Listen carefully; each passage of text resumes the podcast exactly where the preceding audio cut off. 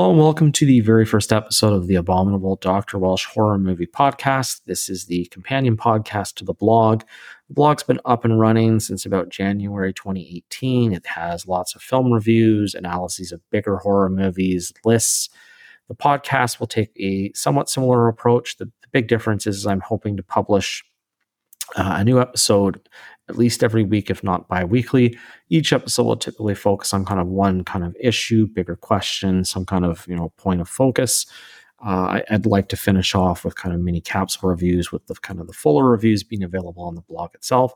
So for this very first episode, I decided to start off with a softball. Uh, by that, I don't mean something that's straightforward, easy, but something that I've thought a lot about. So it was a good kind of starting place for me.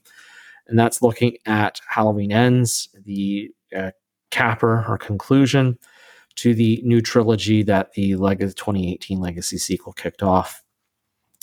So, Halloween Ends, when it released on October 14th of last year, was a box office success by all measures. Definitely exceeded its you know, production budget, but it absolutely polarized fans.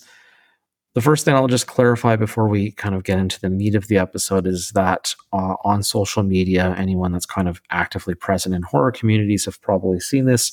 It, obviously, people differ in their opinions about what movies they like, which movies they enjoy, and that's perfectly fine. That's diversity is is ideal. If we all like the same thing, life would be pretty boring.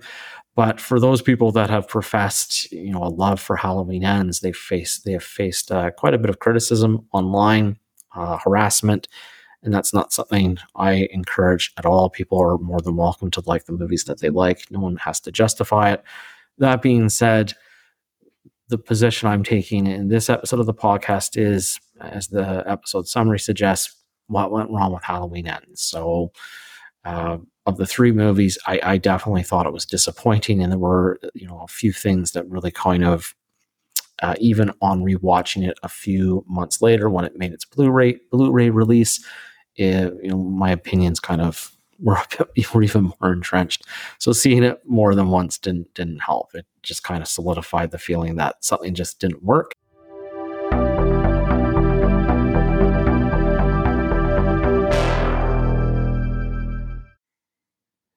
So Halloween Ends faced a lot of criticism, like I said in the introduction. It was definitely polarizing. So while it, has its supporters and, it, and its lovers, the general consensus among critics and, and, fans of the not just horror but the Halloween franchise specifically weren't very happy with the end results.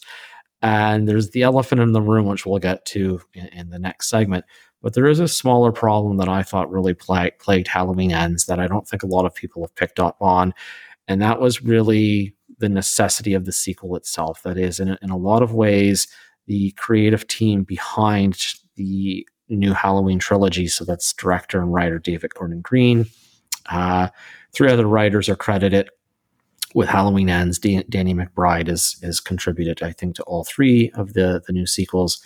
And then you have Chris Bernier and Paul Brad Logan. What I mean by the necessity is that when Halloween 2018 came out and when it was initially the production was initially announced uh, by Blumhouse Productions, there was a lot of skepticism when David Gordon Green's name was attached along with Danny McBride's. They're not known for horror films. Uh, once John Carpenter agreed to do the score for the film, that seemed to be almost like kind of an, an implicit tag of approval. They brought back Jamie Lee Curtis. They even went so far as to bring back Nick Castle uh, to play the shape in some scenes. So the kind of back to basics approach, although initially kind of skewed fans, people bought into it pretty fast and the results that were put on screen were really convincing. Halloween, the, the 2018 Legacy sequel, felt like a, a spiritual successor to John Carpenter's original vision. And I don't just mean by erasing the existence of all the sequels in between. It felt, in terms of tone and aesthetics, it felt like a sequel. Obviously, the budget was more up to date, the editing was, was sharper or crisp, but it felt like a direct sequel to Halloween, uh, the, the 1978 Halloween, in terms of its tone. Even narratively, it actually was a sequel that felt like it needed to exist. The story, its focus on Jamie Lee Curtis's Laurie Strode, her trauma, her, her recovery, that kind of cathartic confrontation in the film's final act, really was a satisfying character arc. And in fact, I would challenge people to think of any kind of slasher series or individual slasher films that have had that kind of depth to characters, that much attention uh, to a character arc. And Jamie Lee Curtis's performance was fantastic. But that final climax or confrontation between Michael Myers and Laurie Strode, which was 40 years in the making, felt very satisfying. Uh, there are bits and pieces in the middle of the movie that may not work, but overall, the 2018 Legacy sequel was a really successful way to revisit the original while also offering a satisfying conclusion to a story that, again, was 40 years in the making. Not surprisingly, the movie ends with kind of a hint that there might be a sequel. You can't blame uh, producers and, and, studios for wanting to make money. And once Halloween 2018 was both a critical and a financial success, sequels were all but guaranteed. For some reason, the trilogy seems to be the natural go to for all film franchises uh, until the third movie uh, is a success. And they just have endless sequels. But for some reason, we all seem to think that a trilogy is just the natural extension of a successful uh, initial movie. Uh, I've always felt, for example, in Wes Craven's Scream Three, where they look at the rules of a trilogy, that that was a bit of um, it was a bit inaccurate. There really are no genuine or true horror movie trilogies, and in fact, I would suggest from a narrative perspective, there are a lot of real trilogies. There are certainly three movies and certain franchises, it doesn't mean that they all kind of coexist or cohesively uh, kind of bound together by a, a good story. So the the decision to do a trilogy automatically made the first sequel, Halloween Kills, uh, it, it automatically put it in a difficult position because really one of the main problems with that sequel is it feels like it's it's all set up. That is, it's it's putting everything, particularly Laurie Strode's story, in a holding pattern until they get to that third movie. There were a few other problems with Halloween Kills, and it's it's a good sequel and it's a decent addition to the Halloween franchise. It's I would still say it's one of the the better of the Halloween sequels, but tonally it takes a very different direction from the 2018 Legacy sequel. It actually feels a bit more like it's connected tonally and in terms of its its presentation of violence to Rob Zombie's remake and the sequel to his remake. It's a much nastier, uh, more violent, explicitly violent sequel than Halloween 2018 was. obviously, there's violence in it, but the, the legacy sequel felt a little more connected to John Carpenter's original vision, whereas Halloween Kills feels like it diverts a little bit by virtue of sidelining Jamie Lee Curtis's Laurie Strode for almost the entirety of the film, the focus was then put on a lot of minor characters in Haddonfield. In some ways, there's almost a Fargo esque tone to some of the eccentric characters that pop up. And as much as we may have enjoyed, enjoyed some of these supporting characters, uh, Big and Little John uh, probably being the best examples, it's not what people really were coming to a Halloween sequel for. Now, the interesting thing where Halloween Kills ends and before it leads into Halloween Ends is the depiction of Michael Myers in that final climax. The Legacy sequel goes to great lengths to really, although he is the shape of kind of that almost mythical source of fear, he is still very much a man. So the Legacy sequel strays away from kind of the 80s slasher sequel approach to where villains almost become supernatural, even if they are not really supernatural.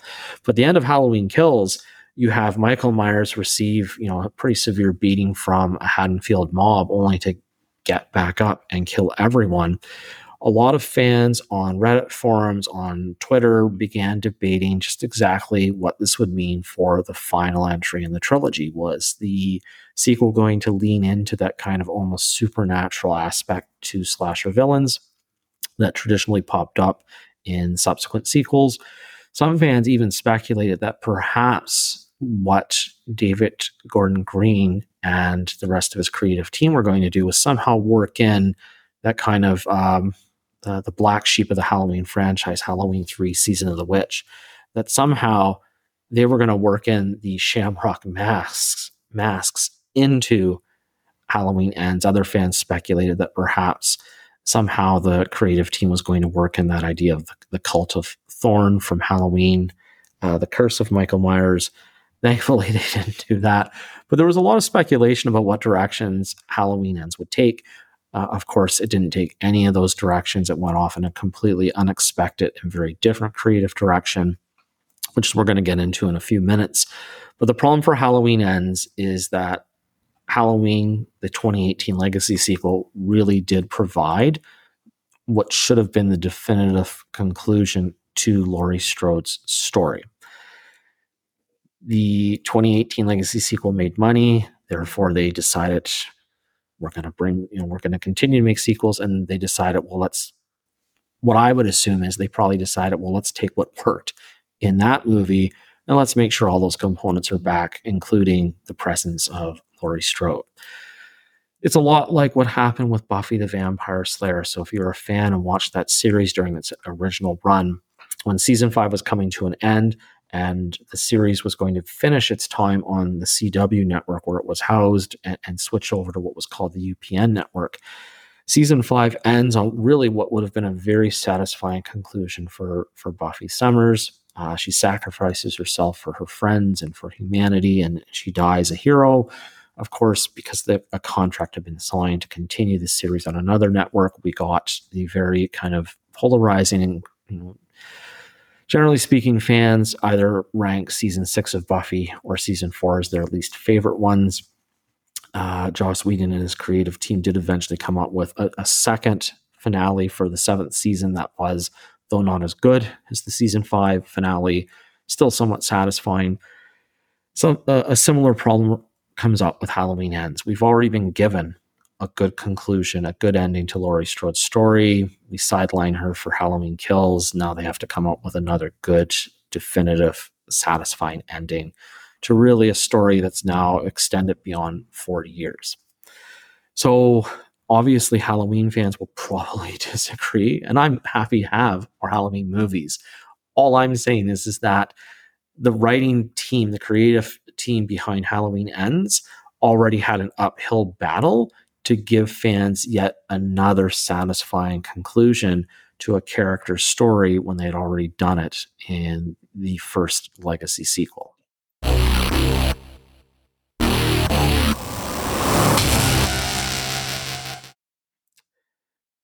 obviously the the major criticism that Halloween Ends faced from critics and to a large extent from its own fan base was the introduction of Rohan Campbell's Corey Cunningham to the Halloween franchise and Halloween canon. This is not a criticism of Rohan Campbell. He, his performance was excellent. And there's an argument to be made that there is an interesting idea but what Halloween, for those, I'm assuming most people, I'm, I'm not spoiling anything. If you're listening to this podcast, you've seen the title. Odds are you have seen Halloween Ends. Uh, you you probably have your opinions. You either really liked it, um, which a handful of people did, or you really didn't like it, which apparently quite a few people did not. Why does the introduction of a new character who becomes the focal point of the story? Why does that not work? Really, the simplest answer is is that that's not what people wanted to see and to some extent, you have to give credit to, to David Gordon Green, to Danny McBride, and the other writers for taking a risk because too often we see uh, large, big budgeted franchises, whether it's the, the Marvel Cinematic Universe, um, uh, DC, other big horror franchises, recycling what they know will work, playing it safe, and just taking very familiar story components and you know making very minor modifications uh, and keep sticking to a formula. For Halloween Ends, the creative team takes a big risk. They they don't give the standard sequel that you would expect. They go off in a very different creative direction.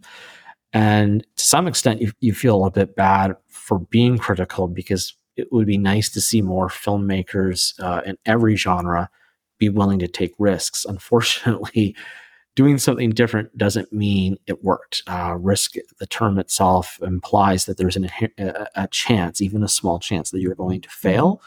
And the addition of the Corey Cunningham character just does not work. the theme behind it, the idea that a bad thing in a community can traumatize not only the victims but the community itself is a really interesting idea. And it's something that's embedded definitely in halloween kills although the repetitive you know evil dies tonight did eventually become a meme. And you can even see bits of it at, a, at an individual character character level in halloween 2018 that opening montage uh, following uh, the accident that sets Corey Cunningham's uh, Corey Cunningham's story in motion. So the montage of the different ways in which residents of Haddonfield have been traumatized by Michael Myers' uh, now two killing sprees is really effective. It, in fact, it might be one of the better parts of the movie. It, you could even make an argument if you made a top 10 list of scenes from the Halloween franchise, it should at least be worthy of consideration it's it's a very effective, potent moment. If you actually took that theme, that idea, the character of Corey Cunningham, and you made a, a slasher film that wasn't called Halloween Ends, that wasn't attached to the franchise, that didn't come with the baggage of all those expectations, that didn't have a character named Michael Myers, some other killer, maybe, uh, you know, an original idea, that movie would probably be very compelling. Unfortunately, the character, the theme does come with all the expectations and baggage that comes along with making uh, an entry to a long-standing franchise. On top of the fact that Halloween Ends is a part of a, a franchise that's gone on for over 40 years, the creative team had the challenge of providing, as I mentioned before, a second satisfying ending to a specific story uh, that is Laurie Strode's arc that started in 1978 that was rekindled in the 2018 legacy sequel that they now have to end. And that's what fans wanted to see. If you rewatch or take a look on YouTube or other entertainment sites and you look at the promotional materials, it's pretty clear that's what the, produ- the production company wanted to see as well. Uh, you could make the argument that some of the storyline of Halloween Ends was concealed for some surprises but I would also make the argument that the studio probably also really wanted to emphasize that final confrontation between Michael Myers and Laurie Strode because they knew that was where the ticket sales were going to come from.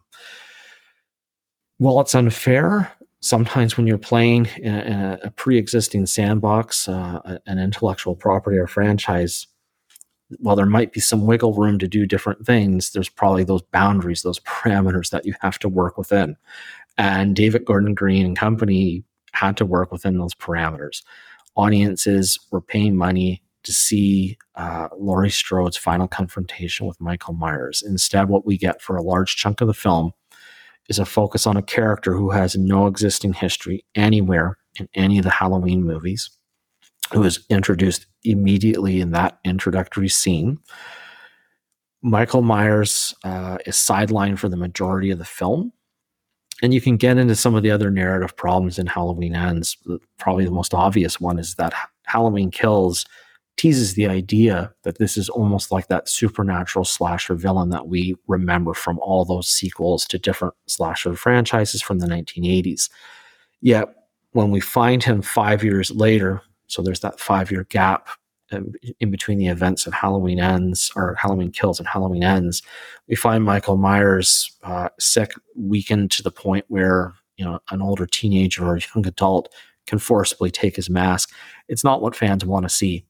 And again, there's that set of expectations that comes with playing and using a character that people are familiar with, like a Michael Myers. That there's expectations about what they expect that character to be like the end of Halloween Kills teases one direction and they go off in a totally different direction that really it doesn't fit or mesh very well with where things were left off in Halloween Kills.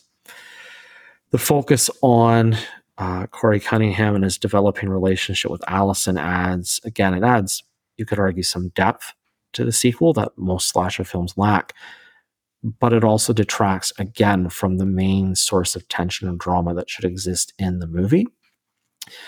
If you rewatch, and I've watched Halloween Ends now a couple of times uh, since getting it on Blu ray, if you rewatch that final climax, so after Laurie Strode has her confrontation with Corey, which feels very forced, uh, it's a storyline that doesn't feel very organic or natural all of a sudden Michael Myers just shows up. It's almost like the you know David Gordon Green and his creative team remembered or the studio reminded them that you have to deliver on this particular ending. This is what we want to see. This is what the fans want to see. And it's almost like they kind of remembered that, oh, yeah, we're supposed to do this and let's just shoehorn it in because it felt, again, very forced. How did Mike, why did Michael Myers just kind of show up? It's a very rushed, uh, almost perfunctory uh, climax. It's not at all the same that we, uh, the same in terms of that cat and mouse confrontation that we got in the 2018 Legacy sequel. This just feels really abrupt uh, the less said about the procession that closes out the film of, with all the Haddonfield residents joining Laurie and Allison to take uh, Michael's body uh, to that dump and the shredding machine, uh, the better. Some people may have thought it worked. I thought it was a bit cringe, uh, cringe-inducing, a bit melodramatic. It does put, I guess, an, excla- an exclamation point on the end of Laurie Strode's story. But the inclusion of Corey Cunningham doesn't work for a lot of reasons. It doesn't work narratively. You could make the argument, in fact, that if they wanted to take this creative route, this kind of theme to their movie, rather than using a new character to do it, it might have been more effective if they used if they had used an existing character. And probably the the best choice would have been Laurie Strode's granddaughter, Allison, played by Andi Matichak. It would have made sense logically from a narrative perspective. Here's someone who is like her grandmother, been traumatized, lost her mother. The tease that perhaps she's been, you know, quote unquote, infected with evil, much in the same way the, the sequel suggests that Corey Cunningham is. One, you've got a character that you've already invested in for not one but two movies, and there's also the emotional connection to Laurie Strode, who should really be the driving force of this final entry uh, to the trilogy. Scream, the Scream, uh, the Scream sequels five and six have, have toyed with this idea and done it quite well. Uh, so Melissa Barrera, Sam Carpenter, the the reveal that she's in fact the daughter of, of Billy Loomis, and the tease across two films that perhaps she has some of the same kind of evil embedded in her, has made for some kind of um, some interesting narrative tension uh, at the very least, and it could have worked in Halloween Ends, but they went a different direction. I mean, at the end of the day, you do again have to deliver on what fans expect. If you paid, for example, money to see Metallica in concert, you can't march out Ed Sheeran and not be surprised that people are unhappy. It's just it doesn't work. It doesn't fit. And as interesting as the risk was, and as much as you can appreciate wanting to deviate from a formula or a, a template, it just did not work. And you end up with a pretty, what I felt was an unsatisfying story uh, that had been done so well in the 2018 sequel.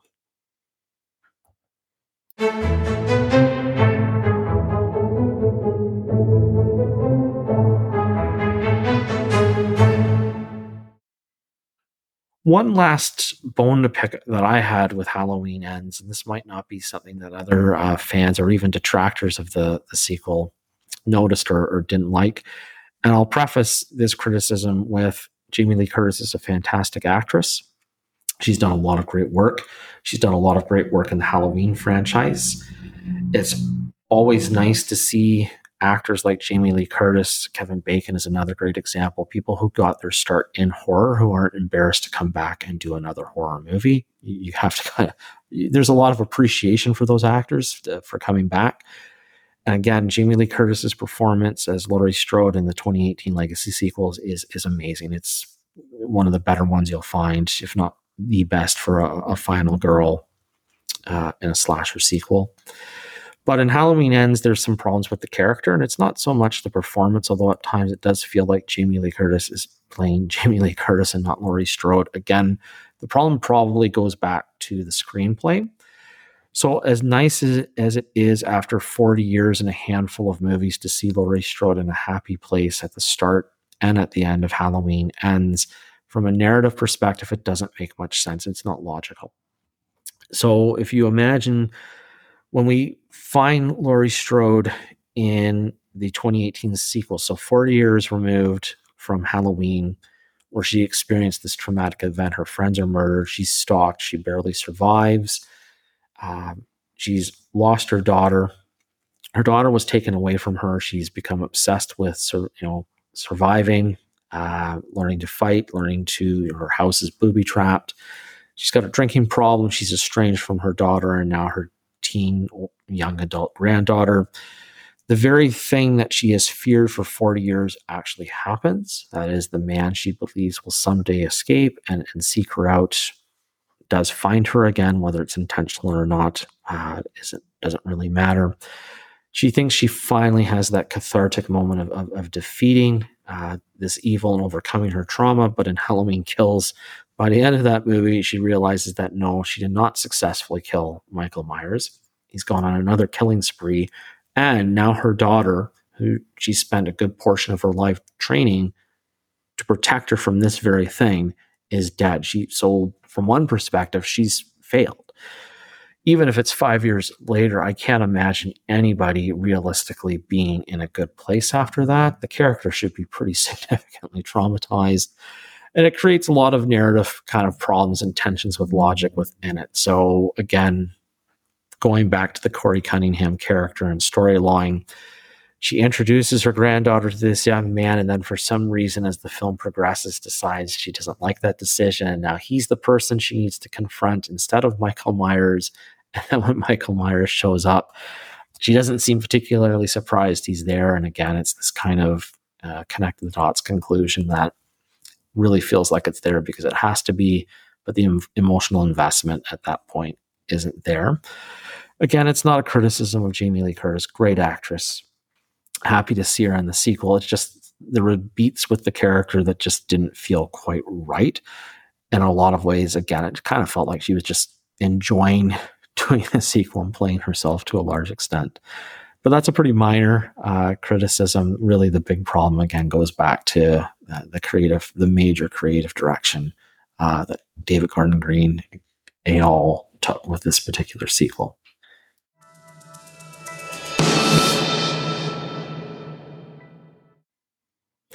Before we close out this first episode of the Abominable Dr. Walsh podcast, I do want to uh, end with a few what I'll call mini capsule reviews.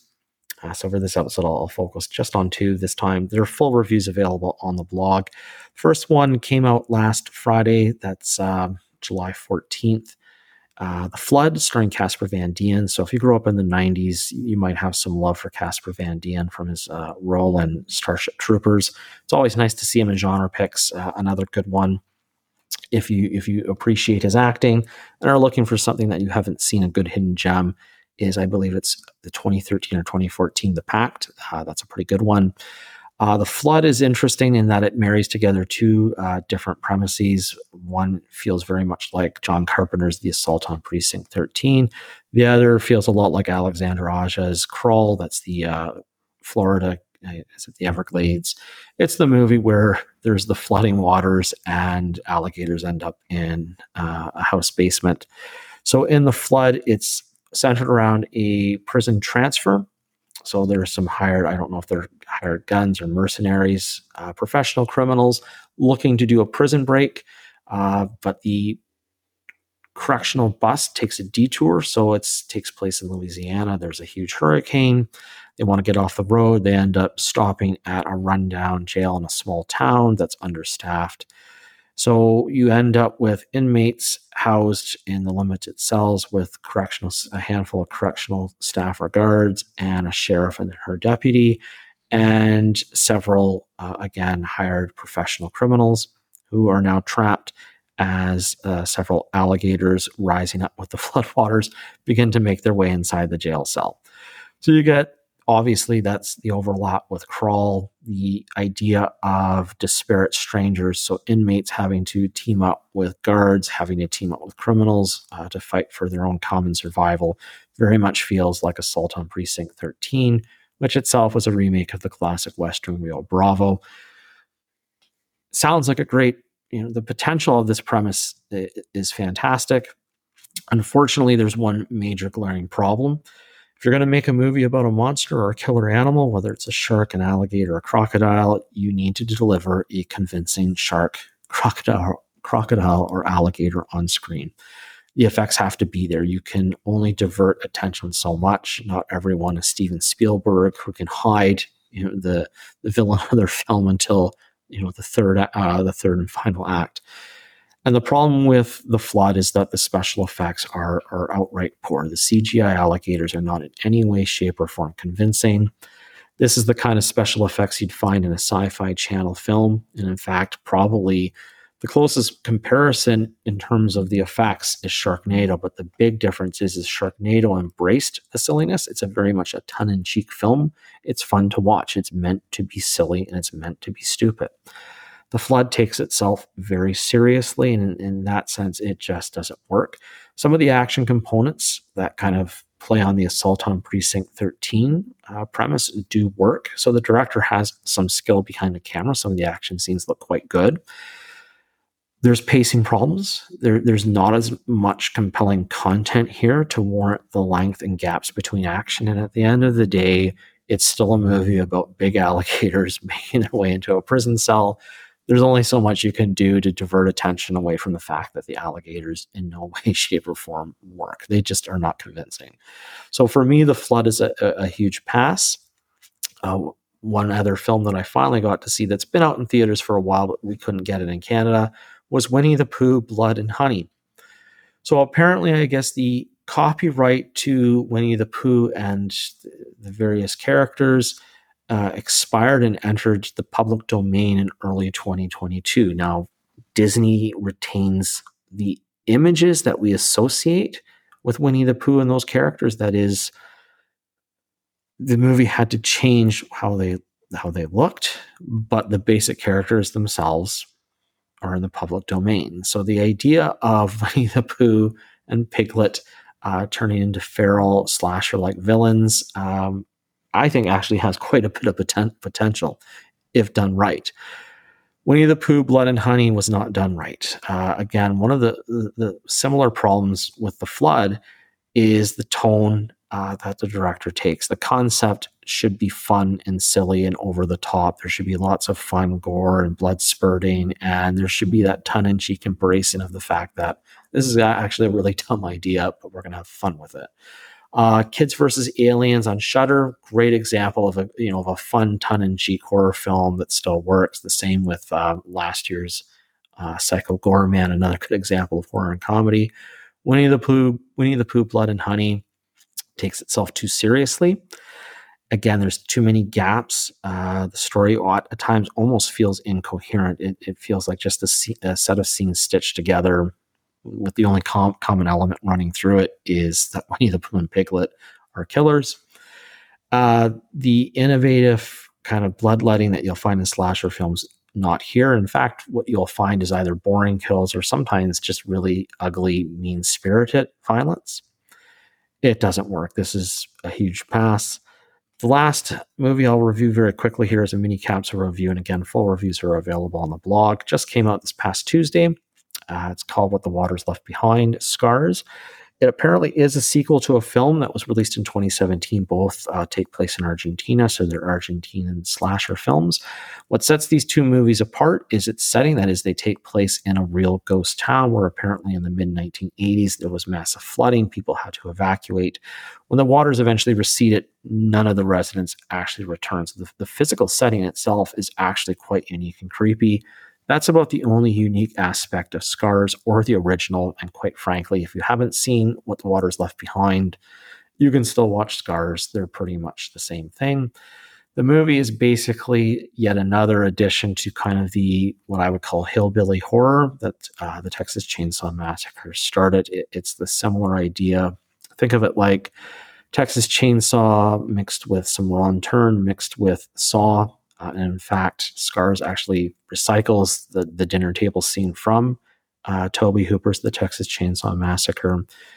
It's your typical film of, you know, urban folks uh, driving out into the countryside or a remote area where they clash with locals until eventually they, they anger some locals and go somewhere they're not supposed to be. There's cannibalism. There's creepy, you know, animal skull mask, which masks, which has also been overdone at this point. There is literally nothing narratively uh, unique that this sequel adds um, from the very start of the film, and it f- centers around a, a touring indie rock band who don't like each other very much. And at the start of the film, when one of the guitarists hooks up with a groupie, she then casually invites the band out to the country or a remote area where her family owns a, place and makes really good barbecue. At that point, if you don't know what's going to happen, you haven't watched very many horror movies, and there's very little deviation from what you would expect.